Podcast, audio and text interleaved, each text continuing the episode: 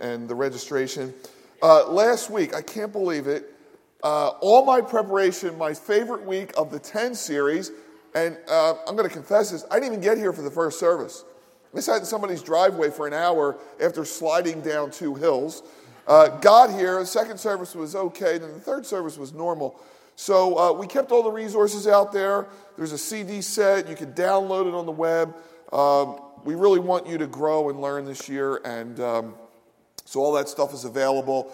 And really, the, the book that I want to highlight is Never Go Back by Henry Cloud. Uh, the 10 things uh, he recommends you never do. And uh, that's one of those books you keep around for a long time and just reread the chapters. So let's open our Bibles to Luke chapter 3.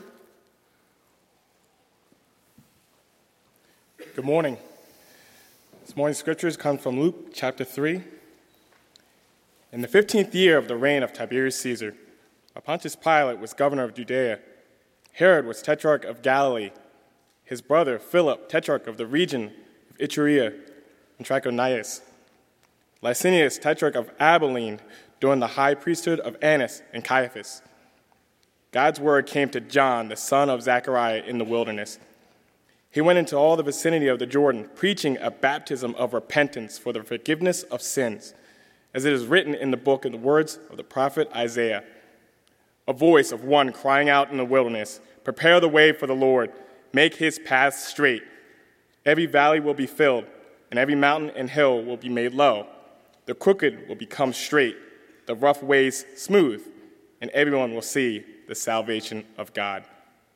He then said to the crowds who came out to be baptized by him, Brood of vipers, who warned you to flee from the coming wrath? Therefore, produce fruit consistent with repentance. And don't start saying to yourselves, We have Abraham as our father. For I tell you that God is able to raise up children for Abraham from these stones. Even now, the axe is ready to strike the root of the trees. Therefore, every tree that doesn't produce good fruit will be cut down and thrown into the fire. What then shall we do? The crowds were asking him. He replied to them The one who has two shirts must share with someone who has none, and the one who has food must do the same. Tax collectors also came to be baptized, and they asked him, Teacher, what should we do? He told them, Don't collect any more than you have been authorized. Some soldiers also questioned him, What should we do? He said to them, Don't take money from anyone by force or false accusation. Be satisfied with your wages. This is God's word. If you really want to see your Bible understanding go up this year, if you really want to be enriched, one of the things you get out of your tool bag is to start to query the text. I'm going to explain that in a minute. Now, you don't have to do this all the time. Obviously, we read the Bible for enjoyment, we read the Bible for information. Sometimes we meditate on Scripture and we're just getting alone with God. That's all wonderful.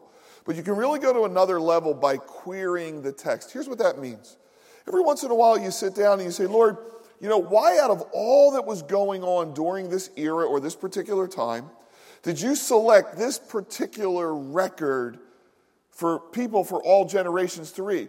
You know, why did the Holy Spirit get these set of verses? Why do we need to read them over and over again in every generation?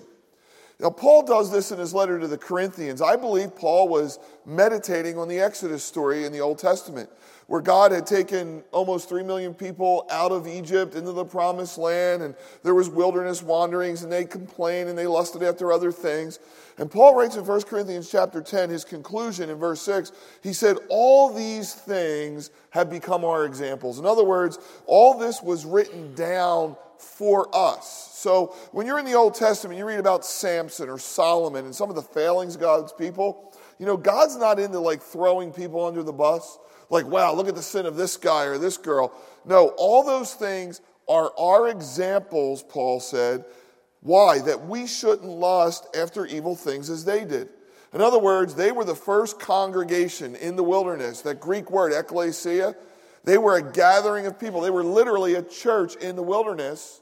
And what Paul understood, and I think we need to realize, is that people are always the same. Whenever you put a group of people together, whether it's in the wilderness or it's in Corinth or Philippi or Delaware County, you know, we're all prone to the same things. We all have the same falling condition. And so scripture is written to kind of correct some of our fallenness. Every scripture, I believe, has a fallen condition focus, and then it's meant to realign us and get us on the path uh, that God wants us to be on. Jonathan Edwards, when he was asked about his personal Bible study, he said, asking questions of the text is the key to all understanding. So, uh, just want to help you out this year. Sometimes it's not all about quantity, sometimes it's about quality. So maybe you're trying to read the Bible this year. That's a wonderful goal. And some of you have a one year Bible. I said last week, I wish they came out with a two year Bible because slowing down can help. Scripture saturation, reading a chapter every day for 30 days is a wonderful idea. Let it steep into your spirit. Uh, I love whenever we're teaching through a book of the Bible, people know where I'm going to be next week. I'll be in chapter 4, then chapter 5. And they'll run down after a service and say, Pastor Bob, uh, this is what God showed me about the text while you were preaching or this week while I was studying it. And I'm always amazed because I feel like I've read everything you can read, I've heard everything you can hear, and then they'll tell me something I've never seen before. And what's really cool is if they tell me in the first service, I can use it in the second, third, and take credit for it. Um, but that's what God does. He opens the text to us. So when I look at this particular chapter, I have some questions. You know, one of my questions is one of the most profound things in all Scripture is the day Jesus gets baptized. He walks into the Jordan, and John's going to baptize him. The heaven opens, and God said, This is my son whom I love. It's the first time the word love's used in the gospel. Um, it's the Father in heaven, Jesus, the Son is in the water, the Holy Spirit's falling, so we see the Trinity. So we see this profound scene, but it's given two verses here in Luke chapter 3, and yet we have this large amount of verses about John in the wilderness. Why? Another question I have is uh, again, two verses on Jesus' baptism, but the first two verses are, are about leaders during that time, like Caesar and Herod and these gentlemen. And then we have this long genealogy of Jesus at the end, which most of us think are boring and we don't understand why it's there. And then my last question is we haven't seen John since he was eight days old. Remember, it was the day he was about to be named. And they said he's going to be called John, and everybody said, Well, nobody has ever been named John, and they name him John. It's been 30 years since that day.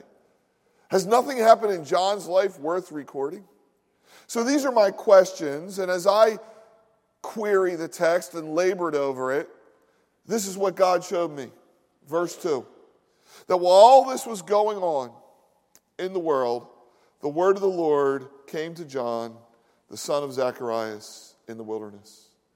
And so, what I want to share with you this morning is three things. Why did the word of the Lord come to John? How did it come to John? And then, when finally, when it came, how did he act on it? Why did God's word come to John? How did it come? And then, what did John do once he heard the word of God? So, let's start with the first question. You know, why did God's word come to John?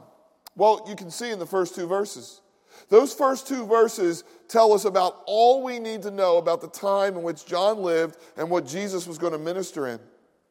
Now, Luke gives us a list of these men, starting with Tiberius Caesar, uh, through Herod's sons, who were tetrarchs, rulers of third areas, and high priest for a reason. Luke wants us to know that he was writing in the time when these events happened. Why is that important? Because a lot of times critics of the Bible, and they're going to say this to you or you're going to read it, they'll say, oh, those events were written much later after these things happened. And the reason they're going to tell you that is because they want to move you away from the idea of an eyewitness account and make you think it was fabricated. A great example is the book of Daniel. You know, Daniel's a prophet, and God gives him the ability to interpret dreams. And when Daniel interprets a dream, he sees world dominating empires rolling out right before him hundreds of years before it happened. Babylon, then Persia, then Greece, then Rome, and then finally, in some future time, that, that maybe we'll see a united Roman Empire, a, a one world system, so to speak. And Daniel was so exact in his prophecies, critics of the Bible come along and say, oh, no, no, no, that was written 500 years later. So Luke gives us these leaders and he gives us dates. You know, the 15th year of Tiberius Caesar, about 29 AD. So we know that Luke wrote these events in the times when they happened. But then there's another reason. Each man on this list represents the abuse of power at some level. Rome had occupied Israel for about 100 years. There's been a governor in Jerusalem since about 6 AD. Um, Tiberius was such a vile ruler. He was one of the worst Caesars that his father, Augustus, he was his third choice. That's how evil he was. Augustus was evil, and he's like, I don't even want this guy succeeding me. Herod's sons were uh, in no position to rule. It was just, you know, royal family kind of deal. Caiaphas was a puppet of Rome. He was the high priest. Annas was the real high priest, and he was corrupt. So you look at this entire backdrop of a world dominated by fear, corruption, and injustice, and then John comes along. And the door's been cracked just a little, a light shining through. Uh, people may have heard the story of Jesus' birth, the star that, that, that predicted his birth, or the Magi, or the slaughter of the innocents by Herod. You know, somewhere, sometime, people sense something's about to happen. And John comes along, and they're going to go out, hundreds of thousands of them, and they're going to be baptized at the Jordan. And so I believe the word of the Lord came to John because it couldn't come to anyone else. It couldn't come to Rome. It couldn't come to Jerusalem. It couldn't even come to the place where God said he would put his name, the temple, because it had been corrupt by this time. And if you want to understand what it looked like in Jesus' time, all you have to do is read the book of Malachi. That was the last book of the Old Testament, where God said, This is the burden of the word of the Lord to Israel by Malachi. I have loved you, says the Lord. And you say, In what way have you loved us? God's people couldn't even say the ways in which God had loved them. Uh, Malachi goes on to talk about the polluted offerings, the corrupt priests, uh, the tithes that they were bringing in. Everything was just lip service unto God. And in chapter 3, verse 1, God says, Behold, I send my messenger, and he will prepare the way before me. And the Lord whom you seek will suddenly come to his temple, even the messenger of the covenant in whom you delight. Behold, he is coming, says the Lord of hosts. Remember the law of Moses, my servant, which I commanded him in Horeb by Israel, with statutes and judgments. Behold, I will send you Elijah the prophet before the coming of the great and terrible day of the Lord, and he will turn the hearts of the fathers to the children, and the hearts of the children to their fathers, lest I come and strike the earth with a curse. Remember, Jesus said, you know, if you're willing to receive this, John was Elijah who was to come. John was the forerunner. He was the one who would turn Israel back to its ways. And so the word of God bypasses all these rulers, even the temple, and it comes to John. Now, there's another reason why it came to John, and this is what we have to understand, and it's this God has a plan. Does everybody get that? God has a plan. Uh, God had plan A in the garden, and guess what? God had plan B in the garden, and both plans were God. God was plan A, God was plan B. God is the only plan. And God's plan since man fell was to restore man through law, through commandments, through the building of the temple, through Jesus Christ. God is weaving a tapestry of redemption in human history to draw us unto Himself, to draw us away from dead religion into a relationship with a holy, living God who speaks and who loves us and wants to save us by grace. Now, literature, film, everybody flirts with this. Uh, you would be surprised when you read or go to the movies how many themes are dominant by, dominated by this idea are we part of a plan? Quirky little movie out called The Adjustment Bureau. Um, worth seeing. Matt Damon's in it, so it's worth seeing. Um, but the idea is that these guys work for the Adjustment Bureau. They wear suits and they have fedoras, and it's set in our time in New York City. And these guys are kind of like angels. They have this copybook, and when they open it up, there's a digital map or plan of your life.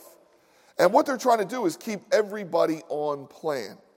So people miss buses, they spill coffee, cell phone calls are dropped, appointments are mixed, all to nudge us along to keep us on plan. Very interesting idea. The alternate view is that there is no God and there is no plan. Famous atheist Friedrich Nietzsche said, Man is the product of causes that have no prevision of the end they were achieving. Man's origin, his hopes, loves, dreams, fears, and beliefs are but the outcome of what he called an accidental collocation of atoms. that all the labors of the ages, all the labor and devotion, and all the noonday brightness of human genius are destined to extinction in the vast death of the solar system. Isn't that depressing? I mean, the idea is tomorrow when you get up and get your cup of coffee and you're going to go to work and try and treat people right and, you know, be generous and do the right thing. It's all a cosmic joke. There is no plan. When we look back in history, it is not his story. It's just a colossal accident. And therefore we eat, drink, and tomorrow we die. Now, we know that's not true, right? God has given us purpose and there's you know, everything's beautiful in God's timing, and he, He's given us a wonderful plan. John was part of that plan. You're part of that plan. And the word of the Lord comes to John, and he realizes his part in this plan. And he realizes from the beginning God is weaving this tapestry. He realizes that the fullness of time had come and that Jesus was born under the law, born of a woman. He realizes that he is the forerunner. But please get this this morning. He's got to own the plan for himself. Do you realize how many nights at dinner his father said, Hey, John, remember why your name's John?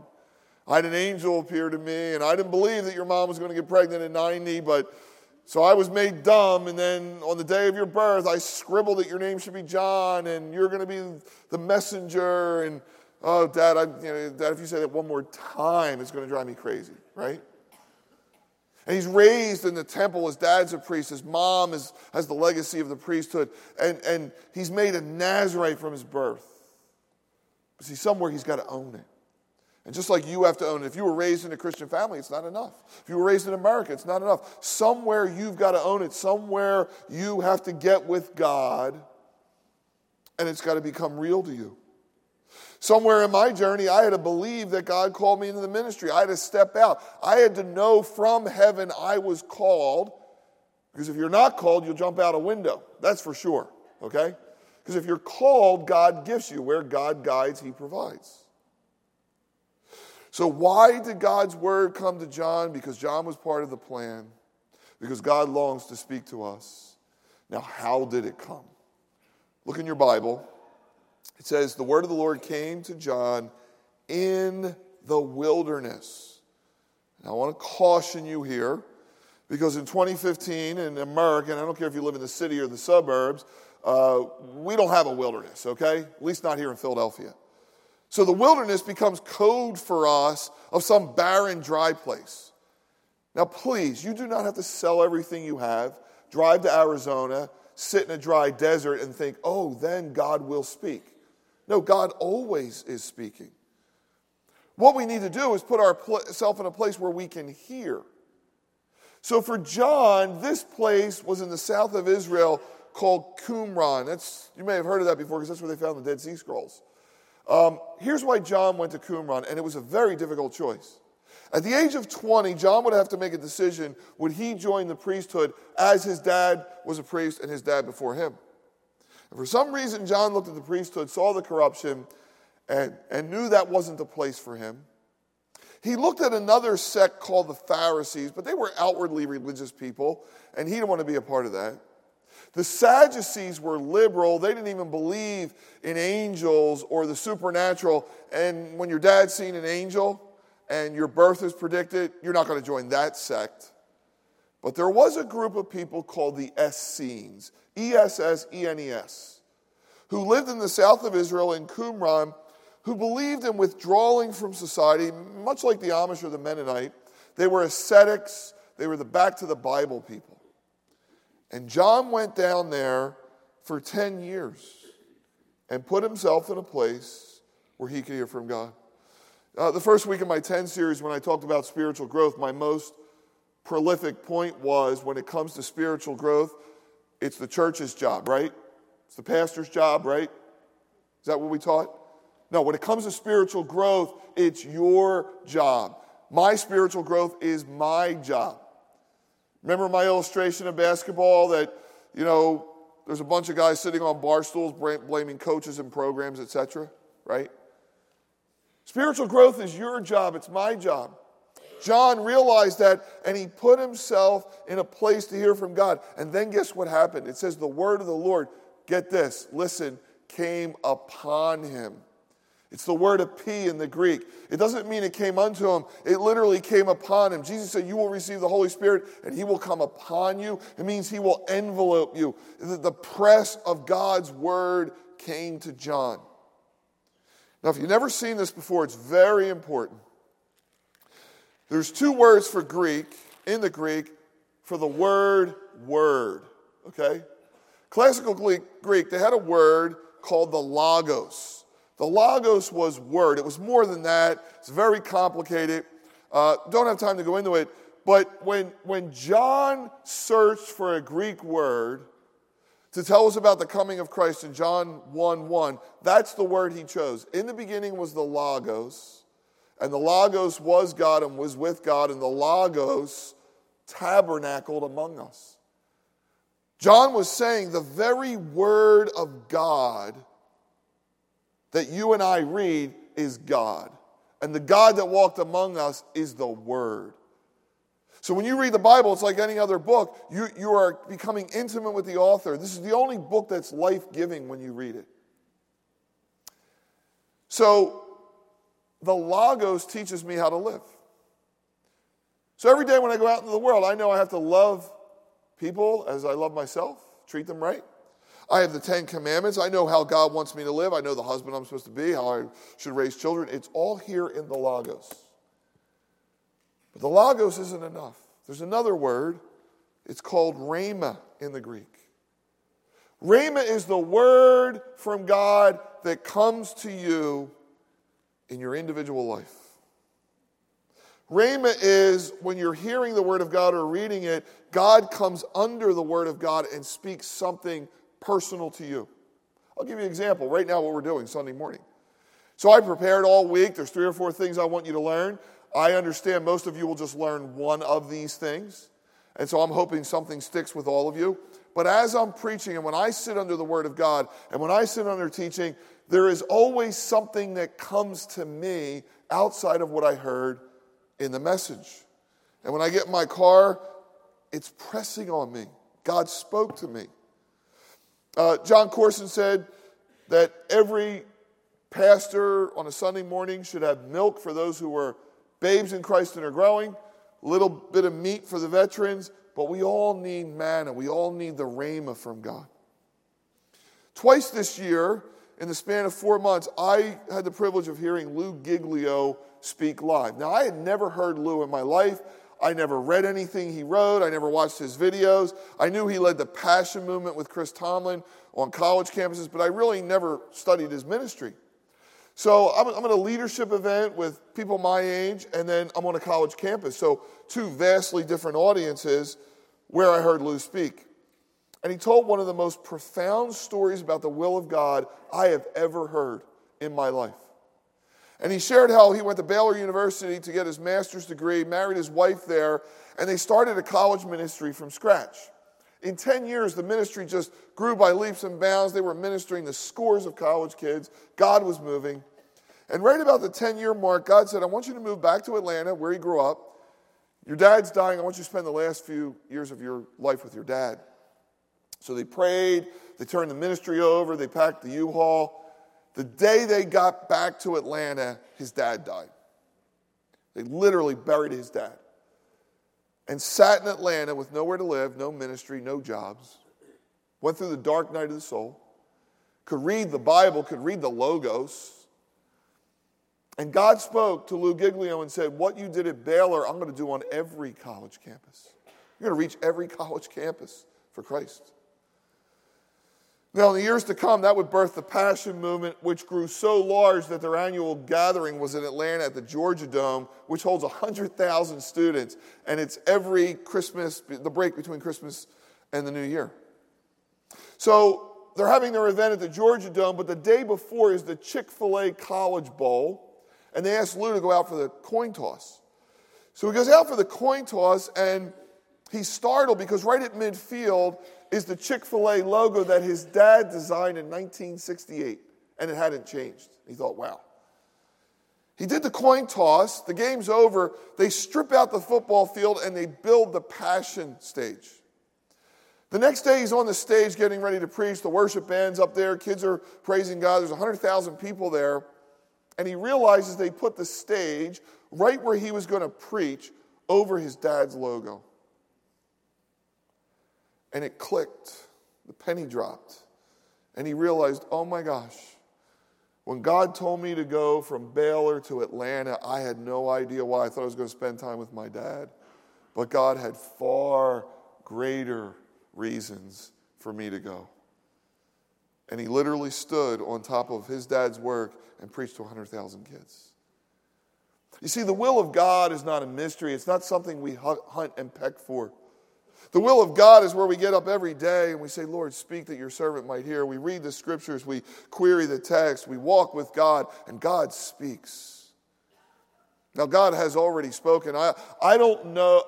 In other words, I don't get up in the morning wonder if I should steal or not. It's already written, okay? I don't wonder if I should commit adultery today. It's already written. But I don't know where to go to college. I don't know who to marry. I don't know, I don't know what job to work. I don't, I don't know where to move. I don't know what house to buy. And see, that's the beauty of Rhema. There's a God directing us. So the word of the Lord came to John because God had a plan. It came to him in the wilderness when he had put himself in place to hear from God. And then the final thing is when we do get that Rhema, what do we do with it? I was sitting in Kenya one time with Oscar Muriu, a good friend of mine now, is pastor of one of the largest churches in Africa. And Oscar said, Bob, you know what's great about the American church? You guys do tremendous analysis. I mean, you got books and Barna Group, and you've got studies for everything. And he said, We're lacking that here in Africa. He said, But here's the problem.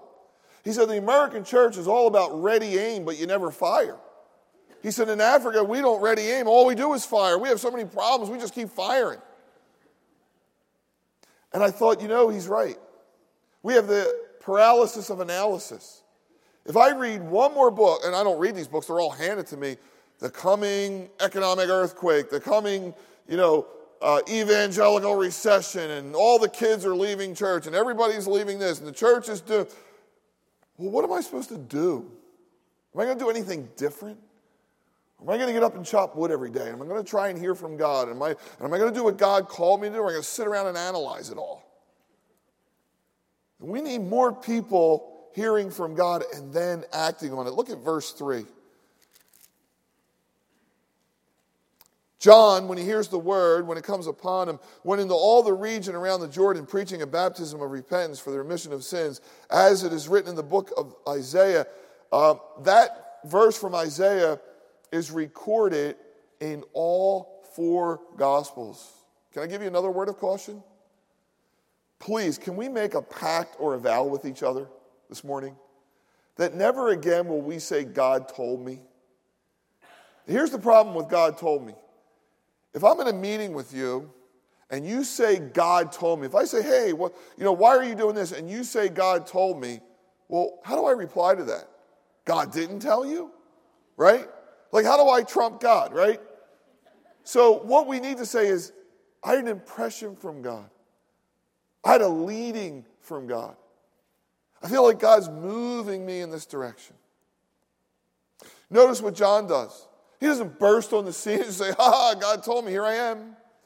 No, he found a verse. Just like Peter on the day of Pentecost when they said, Oh, these people are drunk. He said, No, no, no, this is what Joel said. When Mary was visited by an angel and she was told she was going to have the Messiah, she didn't run around and say, I'm having the Messiah. She was told by the angel, go to, go to Elizabeth. Why? Because God wants to corroborate what he tells us. I can't tell you how many times somebody calls us and says, Man, I have a word for you. This is what God told me. And then somebody over here says the same thing, and then you feel it in your spirit. And then there's a sense that all these things are coalescing. It's very dangerous when somebody's out on their own saying God told them.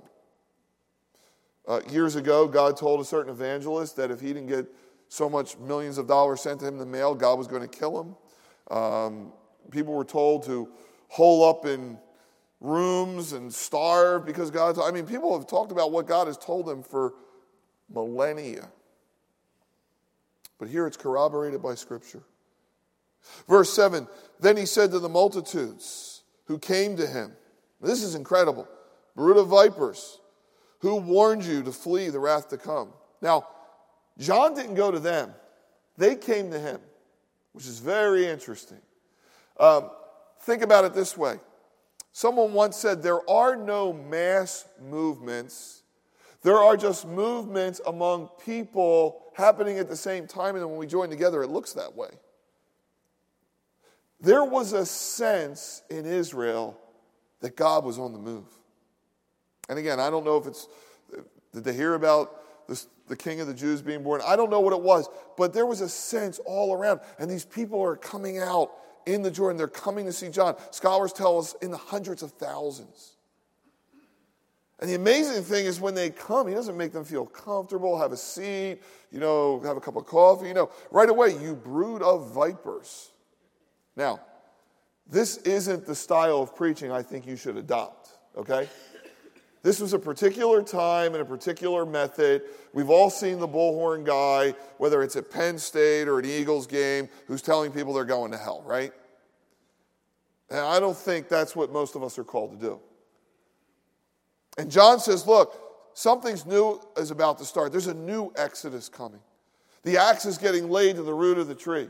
And don't give me that line that Abraham's your father. God will raise up, you know, followers from, from these stones on the Abraham. That's no longer your excuse. And he's calling them to repentance, which is amazing because they're getting into the water, which is something only the Gentile converts to Judaism would do. And there's this mass understanding that God's about to do something incredible. And, and there's a glimmer of light for the first time, and John begins to baptize people. And this is how you know the gospel's at work. The people say, What shall we do in verse 10? What do we do? And I love what John says. He says, You know, if you have two shirts, give somebody one. If you have a lot of food, give it away. In other words, prove, and this, this is still this is still before the work of the Spirit that Jesus would bring. Prove that God has changed your heart. Bear fruits worthy of repentance. God's plan for John is that he would be a forerunner. They began to ask, "Are you the Christ?" And John said to them, "No, I'm not worthy to, bap- you know, to I'm not worthy to uh, be that person. I'm, you know, I'm not even worried to baptize him. He's coming with spirit and fire and the winning of hand, you know, in his threshing floor and with many other exhortations to the people. I'm not the one. Here's my final question. When I read about John the Baptist, there's not a lot. And Jesus said, This is the greatest man that was ever born of a woman, greater than all the prophets. I think, wow, what made John so great? I mean, it couldn't be that he didn't doubt because later he's going to send his disciples to Jesus and say, Are you the one, or should we look for another? I think what made John great was his calling. Again, there's only one person that was ever called to birth the Messiah. There's only one person ever called to be the forerunner. Uh, you're not going to go home today and God's going to tell you you're the forerunner of Jesus. It's just, it's taken, it's over, okay? So that was a great calling. But I think what made John great is that he walked 100% in this calling, relying on the Lord and hearing his voice. And really, that's all God requires of us. We don't know if we're here for five years, 10 years. You could die tomorrow. You could live to 100 years old. We're not guaranteed anything. The only thing God requires is that we hear his voice and act upon it and be a part of the plan he created for you and for me, not someone else's plan. He wants us to walk out our giftings. He wants us to be a part of a fellowship. He wants us to find our place in this world. He wants us to be generous. There, there's so many things God has called us to, but this rhema is so important. And I can't give it to you, your wife can't give it to you, your friend can't give it to you, the person next to you can't give it to you. This is something that comes down from heaven. And we hear his voice and we act on it. And the beautiful thing is, we have this history when we look in a rearview mirror. Oh, I remember when God said this and we acted on it? And wasn't this amazing? And, and, and again, I still think we're paralyzed. And some people say, oh, I got burned by that before, I'll never do it again, or I was burned by this church. And, and we have this paralysis of analysis. And I think, I think what made John great is he said, no, in spite of a corrupt system, in spite of a world that is brutal and dark, he gave his life to one thing that God had called to him, and he walked it out eh, unto his fullest. Now, I don't say this much. And I don't say because it's too easy to say, and so many people say but I really believe it. I was born at Jefferson Hospital in downtown Philadelphia. I have been here my whole life. And as a Christian, I've watched things happen in California and Florida and Texas and all these wonderful things. And I still believe to the core of my being, before it's all said and done, God is going to do something on the East Coast that's going to be prolific and profound and amazing. And I'm holding out for it. You know, when I became a Christian, you couldn't find a church that taught the Bible verse by verse. You couldn't find anyone who taught about Bible prophecy. It's, the gifts were all over the place. Um, what we have today did not exist.